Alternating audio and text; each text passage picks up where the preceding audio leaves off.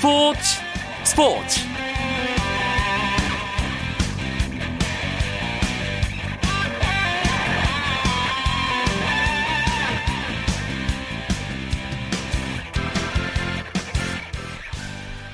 안녕하십니까 스포츠 스포츠 아나운서 이광용입니다. 세계 농구 4위인 동유럽의 강호 리투아니아의 벽은 높았습니다. 남자농구 대표팀이 2014 국제농구연맹 월드컵 조별리그에서 4연패를 당했는데요. 대회 D조 조별리그 4차전에서 우리나라는 리투아니아에 49대 79로 대패했습니다. 앙골라와 호주, 슬로베니아에 연달아 패했던 우리나라는 이 대회에서 4경기 연속 지면서 조 최하위에 머물렀는데요. 몇몇 선수들의 분전 속에서도 한국 농구가 그동안 우물한 개구리였음을 뼈저리게 느끼게 해주고 있습니다. 그래서 오늘은 오랜만에 농구 이야기를 나눠볼까 합니다. 농구 월드컵을 통해 드러난 한국 농구의 문제점과 앞으로의 과제 짚어보고요. 아시안 게임 농구도 전망해 보겠습니다. 잠시만 기다려 주십시오. 먼저 박병호 선수의 홈런 4개가 터진 프로야구 경기 상황을 비롯한 주요 스포츠 소식부터 정리해 드립니다.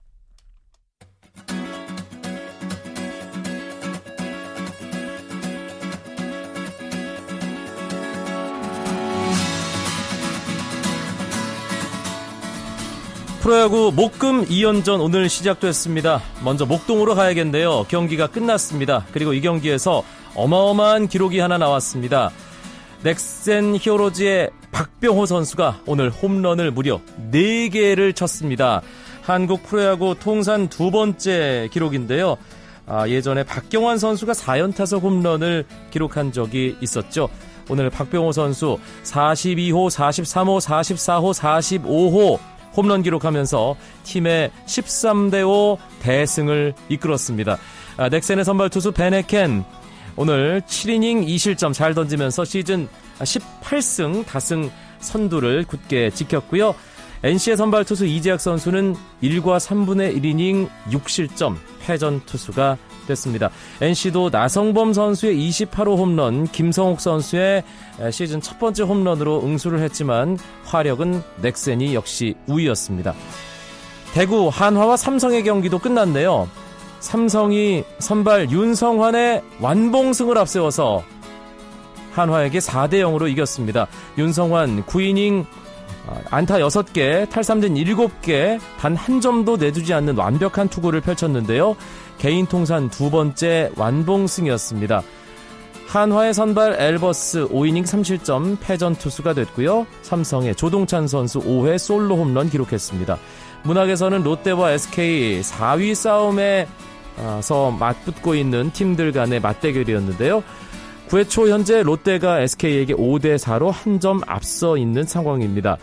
오늘 롯데 옥스프링 SK 김광현 선수의 맞대결 투수전이었는데 롯데 옥스프링 선수 6이닝 3실점 1자책점 잘 던졌고요. SK 김광현 역시 6이닝 1실점 탈삼진은 무려 10개를 잡았습니다.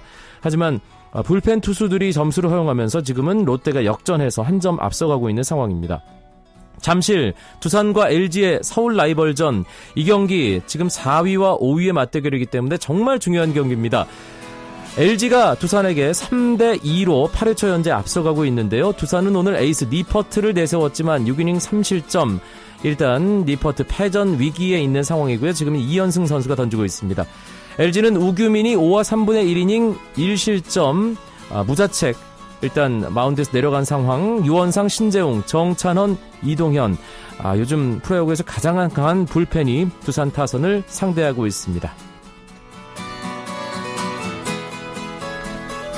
한편 NC 다이노스의 새 야구장 입지가 진해에서 마산으로 변경됐습니다. 안상수 창원시장은 기자회견을 열어 접근성 논란을 빚었던 진해 대신 마산 종합운동장 부지를 신축 야구장 위치로 최종 확정했다고 밝혔습니다. 안 시장은 마산 종합운동장 건물을 완전히 허물지 않고 리모델링하는 방법으로 새 야구장을 건설하겠다고 말했습니다. 이에 대해 NC구단은 창원시 결정을 환영하며 신축 야구장 건설에 최대한 협조하겠다고 밝혔습니다. 브라질 월드컵 결승전의 재대결로 기대를 모은 독일과 아르헨티나의 A매치 축구 친선전에서 아르헨티나가 서륙에 성공했습니다. 아르헨티나는 독일 뒤셀도르프에서 원정 경기로 열린 독일과의 평가전에서 한 골에 도움을 3개나 기록한 디마리아의 눈부신 활약으로 4대 2로 이겼습니다. 아르헨티나는 브라질 월드컵 결승에서 연장 끝에 패한 독일에 후반 초반 4대 0까지 앞서가는 일방적인 경기를 펼쳤는데요. 아르헨티나는 에이스 리오넬 메시가 부상으로 빠졌지만 미드필더 디마리아의 맹활약으로 완승을 거뒀습니다. 올림픽에서 두 개의 금메달을 따낸 레슬링의 심건호가 우리 선수로는 최초로 명예의 전당에 이름을 올리게 됐습니다. 2014년 명예의 전당 입회자 16명에 포함된 심건호는 수상을 위해 내일 국제 레슬링 연맹 총회가 열리는 우즈베키스탄 타슈켄트로 떠날 예정입니다. 심건호는 그레코로마형 선수 가운데 명예의 전당에 이름을 올린 최초의 아시아 선수로 기록됐는데요. 심건호는 지난 1996 애틀랜타 올림픽과 2000년 시드니 올림픽 금메달을 포함해 48kg급과 54kg급 두 체급에서 그랜드슬램을 달성한 한국 레슬링 사상 최고 스타입니다. 우리나라 남자 배구 대표팀이 세계선수권대회에서 핀란드에 완패했습니다.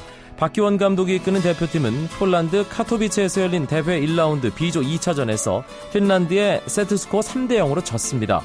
튀니지와의 1차전에서 승리한 대표팀은 1승 1패를 기록하며 내일 쿠바와 3차전을 치르게 됩니다.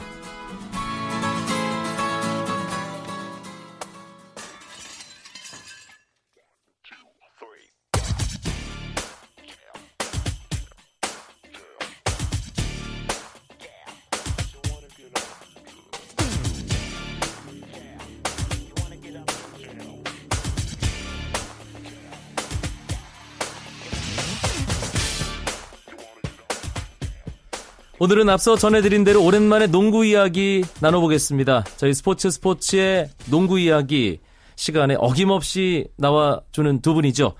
월간 점프볼의 손대범 편집장 오랜만입니다. 네, 안녕하세요. 월간 루키의 조현일 편집장도 어김없이 함께합니다. 네, 반갑습니다. 농구를 기준으로 보면 사실 8월에서 9월로 넘어가는 이때는 비수기 중에 비수기인데요. 요즘 두 분 참 바쁘세요. 그렇죠, 네. 손대범 기자? 뭐 월드컵 시즌이 다가오다 보니까 정말 정신이 없이 보내고 있고 또 아시안 게임이랑 시즌 준비도 하고 있거든요. 그러다 보니까 축구 월드컵 때 이 한국에서 일하셨던 기자들이 왜 이렇게 힘들어했는지 좀 이해가 가고 있습니다. 네, 네, 농구 월드컵 아, 지금 스페인에서 한창 치러지고 있는데 농구 월드컵이 역시 농구를 버, 어, 벗삼아 사는 사람들 그리고 농구를 일 삼아 사는 사람들에게는 가장 큰 화제예요. 그렇죠. 그동안 뭐 농구 관계자나 또 농구 언론 종사자들은 이 대한민국 어, 남자 농구 국제 무대 뭐 진출 소식을 어, 전할 일이 없었는데요, 사실. 어, 명칭을 월드컵으로 바꾼 이후 처음 맞이하는 대회라 그런지 어, 한국팀 외에도 뭐 다양한 국가의 경기 소식에 또 관심을 나타내고 있고 또 팬들뿐만 아니라 이 농구를 취재하는 기자들의 열기가 아시안 게임 또 국내 농구 개막 시기까지 좀 이어졌으면 하는 바람이 있습니다. 우리나라가 농구 월드컵 정말 오랜만에 세계 무대에 나섰는데 쉽지 않을 거라는 예상은 뭐 다들 했습니다만 너무 무기력한 게 아닌가 하는 생각 지울 수가 없습니다. 네 경기 연속 패했어요. 네. 손대범 네. 기자. 뭐 앙골라전부터 시작해서 리투아니아전까지 상당히 좀 아쉽게 진 경이 많은데요. 특히 첫 경기였던 앙골라전이 가장 아쉬웠습니다. 아, 전반전을 너무 부진하다 보니까 그 여파가 후반까지 이어졌는데 이 앙골라전이 차라리 세 번째나 네 번째 경기였다면 어땠을까 하는 아쉬움이 남을 정도로 이 시작이 좀 안 좋았던 것이 좀 아쉬웠습니다. 네. 앙골라전 시작으로 호주전, 슬로베니아전, 그리고 오늘 리투아니아와의 경기까지 연달아 패했는데 사실 우리가 이 대회에 큰 욕심을 갖고 참석한 것은 아니고요. 어, 아시안 게임 준비하는 과정 어, 속에 경기력 그리고 또 자신감 아, 뭔가 다 잡으려고 나섰는데 결과를 떠나서 일단 내용을 좀 더 자세하게 짚어볼 필요가 있을 것 같습니다. 조현일 기자는 어떻게 보셨어요? 자, 4경기 중에 3경기는 좀 많이 실망스러웠는데요. 어, 앙골라와 호주, 아, 리투아니아전에서는 좀 도망가기 급급한 플레이에다가 또 기대를 걸었던 뭐 조성민이나 양동근 같은 아, KBL 최고의 스타들이 또 상당히 부진했습니다. 아, 한국은 이 슬로베니아를 제외한 이세 경기 평균 어, 25점 차이로 패했는데 예, 하지만 또 슬로베니아 저는 또 희망을 걸기에 충분했습니다. 아, 외곽에 대한 의존도를 낮추는 대신에 예, 빅맨과의 2대2 플레이로 골밑을 적극적으로 노리는 장면이 매우 인상적이었는데 예, 그 결과 대회 최다인 72점을 어, 득점할 수가 있었고요. 이 아시안 게임에서도 이러한 공격 전술과 자신감을 좀 가져간다면 그래도 좋은 결과를 얻을 수 있지 않을까 생각을 합니다. 조현일 기자가 긍정적으로 평가했던 슬로베니아전 저도 이제 주요 장면 중심으로 어, 복귀를 해봤는데 일단 이종현, 김종규 어, 이 높은 선수 두 선수를 스타팅으로 배치한 것부터 눈에 띄었고요. 그리고 전반을 거의 대등하게 마치면서 어, 뭐 큰일 한번 내겠는데 이런 느낌까지 받았거든요. 손대범 기자. 네, 하지만 이 고란 드라기치라는 그 NBA 출신의 NBA 피닉스 소속의 포인트 가드를 막지 못하면서 이 무너지고 말았거든요. 그런 면에서 봤을 때 아직까지 우리나라가 그동안 높이의 열쇠라고만 항상 말해왔잖아요. 하지만 정작 이번 대회에서 가장 여실하게 드러났던 부분은 높이가 아니라 가드들이었다라는 게 가장 큰 문제점으로 나타났습니다. 가드 싸움에서부터 지고 들어가기 때문에 아, 상당히 어려운 경기를 많이 치렀고요. 네. 체력이라든지 정신력, 뭐 기술, 스피드 이 모든 면에서 우리가 그동안 의물 안에 있었구나라는 걸 여실히 느꼈던 그런 슬로베니아전이 아니나 싶습니다. 음, 손대범 기자가 얘기했던 그 드라기치 선수는 던지면 다 들어가더라고요. 그냥 손 떠나면 네. 님을 바로 통과를 해버리는 느낌? 흔히들 그러니까... 그 선출이라 그러잖아요. 선수 출신. 그 동호회 농구를 가면은 예. 가끔 선출들이 와가지고 기죽여 놓고 가는 경우가 있거든요. 예. 딱 슬로베니아전에서의 그 드라기치가 딱 그런 선출의 이미지였습니다. 네. 아, 유재학 감독이 오늘 리투아니아전 끝나고 난 뒤에 인터뷰에서 경기에서 패한 것보다 포기해버린 듯한 태도에 대해서 상당히 실망감 표했잖아요, 조현일 기자. 네, 뭐 농구 팬들의 목소리와도 좀 일치하는 것 같은데요. 실제로 전반까지는 아, 리투아니아를 상대로 한국 대표팀이 상당히 잘 싸웠습니다. 아, 일단 점수 차이가 10점에 불과했는데 하지만 후반 들어서 좀 소심한 플레이로 일관하는 그런 모습들이 나왔거든요. 아, 그 끝에 30점 차로 대패를 하고 말았는데 리투아니아에는 뭐 요나스 발란슈나스 또 이 도나타스 모티유나스라는 아주 훌륭한 빅맨 두 명이 있거든요.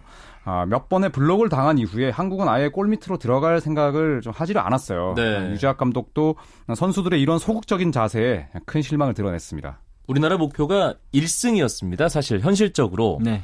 아, 1승 재물 앙골라전 좀 아쉽게 지나간 게 아, 두고두고 생각이 날 것 같은데 최종전 멕시코와의 경기를 남겨두고 있습니다. 앙골라와 더불어 멕시코가 할 만한 상대라는 대회전의 평가가 있었잖아요. 네, 어떻게 그렇습니다. 될까요, 손대범 기자? 사실상 해볼 만하다는 기준이 너무나 그 포지션별로 압도적으로 신장이 다 크지 않고 특출나게 잘하는 선수가 한두 명밖에 없기 때문에 해볼 만한 것이 이 멕시코도 상당히 강한 팀인 건 사실입니다. 하지만 전체적인 높이로 봤을 때는 리투아니아나 슬로베니아보다는 떨어진 상황이거든요. 그렇기 때문에 유작 감독이 이런 부분을 좀 노리겠다는 거고요. 하지만 멕시코도 만만치가 않습니다. 이 센터인 구스타보 아, 아연 선수 같은 경우는 이 D조에 소속된 센터 중에서 가장 강한 선수고요. 또 동료들을 잘 활용하기 때문에 이 선수를 어떻게 막느냐에 따라서 우리 대표팀의 운명도 많이 달라질 것입니다. 하지만 또 외곽에 그 조르제 구티어레즈라는 NBA 브루클린 네츠의 식스맨이 있거든요. 그렇기 때문에 외곽의 외곽 수비 같은 부분도 좀 철저히 해야지만 이 멕시코와 대등한 경기를 펼칠 텐데요. 이 조현우 기자가 말했듯이 인사이드에서 한번 당했다고 해서 주눅 들어서는 안 되겠고요. 또 체력적인 부분에 있어서도 이 체력 안배라든지 로테이션에 있어서 좀 더 신경을 써야지만 대등한 경기를 가져갈 수 있을 것입니다. 세계에서 농구 제일 잘하는 나라, 잘하는 선수들이 지금 스페인에 다 모여 있는데 이 대회를 통해서 본 어떤 세계 농구의 흐름, 어, 거기와 비교한 우리나라 농구의 현실 좀 거창한가요? 조현일 기자 말씀 좀 해주신다면요. 네. 어, 많이 뒤쳐져 있죠. 예. 어, 사실 어, 현재 강팀들을 보면 정말 뭐 그리스라든지 리투아니아 같은 유럽 팀들을 제외하면 어, 평균 신장이 뭐 그렇게 크진 않거든요. 어, 한국 대표팀과 차이를 노려봤자 뭐 한 2, 3cm 정도밖에 되질 않는데 어, 높이나 또 그런 부분에 대해서 어, 너무 이 집착하는 대신에 치열한 몸싸움이라든지 또 최근 어, 계속 이 유행이 되고 있는 2대2 플레이 또 작은 선수들을 다섯 명 배치하는 small ball 좀 이런 부분들을 한국 대표팀이 좀 신경을 써야 될 것 같고요. 그리고 이제 아, FIBA 룰에 한국 대표팀이 많이 적응을 한 듯한 인상인데 아, 그만큼 몸싸움이 신체적인 능력보다 더 중요하다는 것을 아, 좀 선수들과 코칭 스태프가 깨우쳤으면 하는 음, 바람이 있습니다. 아쉬운 부분 조현일 기자가 잘 지적을 해주셨는데 그래도 이 경험은 정말 소중한 거잖아요, 손대범 네. 기자. 그렇죠. 제가 대표팀 첫 훈련 때부터 쭉 지켜봤는데 유재학 감독이 가장 강조했던 게 이 스위치라 그러잖아요. 수비자 이렇게 바꿔 막을 때 간혹 큰 선수가 작은 선수를 막게 될 때가 있거든요. 근데 그때마다 큰 선수가 작은 스피드 선수의 스피드를 이기지 못해서 파울을 하는 경우가 많았습니다. 하지만 이번 대표팀이 좀 다른 점이 있다면은 이종현 선수나 김종규 선수가 가드를 막을 때 포기하지 않고 끝까지 쫓아가는 거거든요. 그런 훈련은 상당히 잘 됐고요. 네. 실제로 이번 월드컵에서 아, 두 선수가 상당히 수비에서 역할을 해줬던 원동력이 됐습니다. 이렇게 젊은 선수들이 꾸준히 세계의 경향을 파악하고 또 적응을 했다는 부분, 또 실제로 이 두 선수가 이 블록슛 부분의 선두거든요, 거의. 그런 면에서 봤을 때 이 젊은 선수들에게는 좀 기, 희망을 받다는 것이 또 하나의 소득이 되지 않았나 싶습니다. 아시아 국가가 우리나라 말고 뭐 참가한 나라가 있는데 다른 아시아 국가들 성적은 어떻습니까? 어, 자, 어제 이제 이란이 이집트를 상대로 어, 승리를 거두면서 이제 아시아 국가 가운데는 첫 승을 따내긴 네. 했습니다만 한국과 필리핀, 이란의 도합 성적은 어, 1승 11패로 어, 상당히 처참합니다. 네. 아, 물론 이제 필리핀은 경기 내용은 굉장히 좋았습니다만 어쨌든 아시아 국가가 유럽이나 또 아메리카 대륙에 비해서는 높이와 신체 한계를 어, 상당히 크게 절감을 하고 있는 상황입니다. 축구나 농구나 월드컵에서 네. 아시아 국가 재미를 못 보는군요. 알겠습니다. 목요일 밤 스포츠 스포츠 오랜만에 농구 이야기 나눠보고 있는데요. 월간 점프볼의 손대범 편집장, 월간 루키 조현일 편집장과 함께하고 있습니다.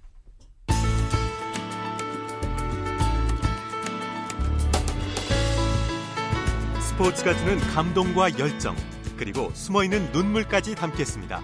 스포츠 스포츠 이광용 아나운서와 함께합니다. 목요일 밤 스포츠 스포츠 농구 이야기로 함께하고 있습니다. 앞서 농구 월드컵 이야기 해봤고요. 이제 아시안 게임 농구 이야기로 넘어갑니다. 남자 농구 대표팀은 예, 농구 월드컵이 끝나면 바로 아시안 게임 체제로 돌입해야 하는데 어, 체력적으로 문제는 없을지 그 부분이 좀 걱정입니다. 조현일 기자. 네, 뭐 사실 지칠 수밖에 없는 일정입니다. 아, 조별 예선을 뭐 치른 이후에 이제 순위 결정전이 농구 월드컵에서 없어졌거든요. 아, 곧바로 이제 한국으로 와서 아시안 게임을 준비해야 되는데 뭐 시차 적응 문제도 그렇고 또 이 농구 월드컵에서 6일간 5경기를 치르면서 떨어진 체력도 어, 감안하지 않을 수가 없습니다. 또 로스터에 은근히 이제 노장들이 적지 않다는 점도 또 다른 걱정거리가 될 수 있겠는데 네. 뭐 농구 월드컵만큼 중요한 게 또 이제 아시안 게임이기 때문에 뭐 선수들의 체력 회복이 가장 중요한 이슈가 되지 않을까 합니다. 일정상으로 어떤 체력 회복할 수 있는 어떤 그런 어, 조건이 갖춰지는 건지 선수들 몸 상태는 어떤지 사실 그 부분이 가장 궁금하긴 하거든요. 손대범 기자. 일단은 김주성 선수라든지 문태종 선수가 가장 걱정거리인데요. 이 LG 구단에서도 문태종 선수에 대해서 신경을 많이 쓰고 있습니다. 일단 다행인 것은 아시안 게임 개막이 19일이지만 농구 첫 경기가 24일이거든요. 약간의 그 여유가 있고 또 초반 라운드에서는 약체 팀들과 경기를 붙기 때문에 어, 체력 안배를 한다면은 이 두 선수가 두 선수를 비롯한 노장 선수들이 좀 회복할 수 있는 기미가 있지 않나 생각됩니다. 남자 농구 아시안 게임 금메달 농구 팬이라면 다들 기억하실 겁니다. 12년 전2002 부산 아시안 게임에서 정말 극적인 대역전승으로 중국을 꺾고 금메달 목에 걸었던 한국 농구 사상 최고의 명승부가 있었는데 이번에도 홈에서 치러지기 때문에 기대감은 있습니다만 쉽지만은 않을 것 같다는 생각도 들어요. 조현일 기자. 네, 사실 농구 경기에서 홈코트가 갖는 이점은 상당히 큽니다만 아, 그 홈코트 이점을 넘어설 만한 경쟁국들의 그 전력이 정말 만만치가 않거든요. 2002년에 저희가 준결승과 결승에서 꺾었던 이 필리핀과 중국은 어, 지금 시간이 많이 흘렀음에도 불구하고 여전히 이제 에, 아주 강한 경쟁력을 가지고 있는데 뭐 중국은 이제 일찌감치 아시안 게임을 이제 준비해 왔고 또 필리핀은 몇 년째 공격적인 투자를 통해서 이제 아시아 명주를 노리고 있는 상황이고요. 그리고 이제 블라체가 나서지는 못하지만 아, 마커스 다우시라는 훌륭한 대체 자원을 가지고 있는 필리핀 역시도 어, 한국을 위협할 만한 그런 강팀들로 꼽힙니다. 음, 조편성 나왔죠. 네, 한국의 D조인데요. 요르단 그리고 예선을 톨- 통해서 올라온 A조 2위 팀과 맞붙게 됩니다. A조에 몽골, 홍콩, 쿠웨이트, 몰디브가 있는데 뭐 그렇게 신경 쓸 만한 상대는 없습니다. 음, 어떤 식으로 경기가 진행이 되나요? 아시안 게임의 경우는 손대문 기자. 네, 일단은 그 예선에서 A와 B조에서 거치고 올라온 팀들이 올라오게 되면은 이제 C, D, E, F로 나눠 가지고 조별 예선을 치르고요. 네. 여기서 이제 상위 두 개 팀 아, 올라와 가지고 12강을 치르게 됩니다. 8강 아 죄송합니다. 8강 그 준준결승 리그를 치르게 되는데 네. 여기서 이제 한국 같은 경우는 D조 1위를 할 경우에는 C조 2위, E조 2위, F조 1위와 이제 예선을 아, 그 8강 리그를 치르게 되거든요. 따라서 그 1위로 올라가야지만 좀 약한 가- 약한 팀들과 경기를 치를 것 같고요. 만약에 D조 2위로 갈 경우에는 C조 1위가 유력시되고 있는 중국, E조 1위로 점쳐지고 있는 필리핀과 격돌을 하기 때문에 아, 상당히 체력적이 까다로울 것 같습니다. 음, 일단 조 1위를 하는 게 무엇보다 중요하다는 손대범 기자의 얘기인데, 아, 메달 따야 되고, 그 색깔이 금이면 더 좋지 않습니까? 어떤 나라와 경쟁을 가장 강력하게 하게 될까요? 우선 뭐 중국은 농구 월드컵에 불참하게 되면서 어, 아시안 게임에 이제 주력할 수밖에 없는 자, 그런 상황이 됐는데요. 사실 뭐 저는 개인적으로 중국보다는 어, 하메드 하다디라는 어, NBA 출신의 센터가 버티고 있는 이란이 좀 가장 큰 이 위협이 될 것 같습니다. 네. 어, 골미만 강한 게 아니라 뭐 마디 캄나니 같은 미국에서 농구 유학을 한 선수들이 또 외곽에 포진해 있거든요. 그러니까 뭐 사이즈라든지 또 전술 또 이 에이스의 존재까지 뭐 한국에 비해서 모든 전력이 앞서기 때문에 어, 일단 이란이나 뭐 중국 또 필리핀 이 세 팀이 가장 한국을 어, 좀 위협할 만한 그런 팀이 될 것 같습니다. 아. 뭐 경쟁할 만한 나라가 네. 너무 많네요. 제가 이상범 코치한테 문자를 보내봤어요. 현지에서 보셨냐고 필리핀하고 이란 경기. 답장이 눈물 표시와 함께 쟤네 왜 이렇게 잘해? 네, 그만큼 이제 신경을 쓰고 있으니까 준비도 많이 하시겠죠. 네. 실제로 뭐 필리핀은 진짜 이번 농구 월드컵에서 개인적으로는 가장 재미있는 경기를 하는 팀이라고 봅니다. 아, 네. 알겠습니다. 우리 대표팀이 이번 농구 월드컵에서 너무 상심만 하고 오는 건 아닌가. 자신감을 얻으러 갔다가 잃고 오는 건 아닌가 걱정이 되는데 마지막 멕시코전에서 잘했으면 좋겠습니다. 여자 농구 대표팀도 지금 한창 준비하고 있는 상황이죠. 네. 손대본 기자. 체코에서 이제 전지훈련 잘 마쳤고요. 또 4개국 친선 대회에서 성공적인 경기력을 보였기 때문에 상당히 분위기가 좋습니다. 이제 다음 9월 중순부터는 이 세계 선수권 대회 출전한 동생들과 이 평가전을 갖고 본격적으로 아시안 게임에 준비에 돌입하는데 어, 여자는 3게, 3게임만 이기면 됩니다. 일단 아시안게임 성적을 반영해서 준중결승에 자동 진출한 상태이기 때문에 준결승에서 일본, 결승에서 중국과 대만을 만날 가능성이 높은데 어, 이두 경기만 잘 넘긴다면은 갈망하던 금메달을 목에 걸 수 있을 것 같습니다. 여자 농구도 아시안 게임에서 금메달 딴 게 상당히 오래전이네요. 그렇습니다. 이 여자 농구가 사실 남자 대표팀에 비해서는 국제 대회에서 훨씬 뚜렷한 성적을 거둬왔는데 시드니 올림픽 은메달이 기억이 나는데 말이죠. 그렇습니다. 뭐 올림픽 은메달도 있고 또 4위도 있었거든요. 예. 엄청난 업적을 쌓은 바가 있는데 이 아시안 게임과는 최근에 좀 인연을 맺지를 못했습니다. 아, 이광영 아나운서 말씀대로 지난 20년 동안 우승이 없었는데 아, 하지만 농구 월드컵보다는 아시안 게임에 중점을 두고 어, 대표팀을 운용해온 만큼 이 좋은 성적을 기대하는 팬들의 목소리가 굉장히 높습니다. 현실적으로는 남자 팀보단 여자 팀이 더 메달에 네. 가깝고 금메달도 더 많이 가능한 그런 상황이라고 봐야겠네요. 저 지금 전력은 세계 선수권 대회 나가도 8강 이상이라는 그 평가를 받고 있을 정도고 또 실제로 일본과 중국이 이번 대회에 이전, 이진들을 보내기 때문에 아, 우승이 상당히 수월하다고 볼 수가 있겠습니다. 음, 남자 농구, 여자 농구 어, 우리 대표팀 이번 아시안 게임을 통해서 어, 한국 농구 어떤 길을 살리는 예, 그런 멋진 승부 또 한번 만들어 줬으면 하는 바람입니다. 오늘 농구 월드컵과 아시안 게임까지 농구 이야기 재밌게 나눠봤습니다. 월간 점프볼의 손대범 편집장, 월간 루키의 조현일 편집장 두 분 고맙습니다. 고맙습니다. 고맙습니다. 목요일 밤 여기까지입니다. 내일은 베네수엘라와의 A매치 축구 경기를 포함한 국내 축구 이야기 준비해서 9시 35분에 여러분들 찾아뵙겠습니다. 내일 밤에 다시 뵙죠. 아나운서 이광용이었습니다. 고맙습니다. 스포츠 스포츠.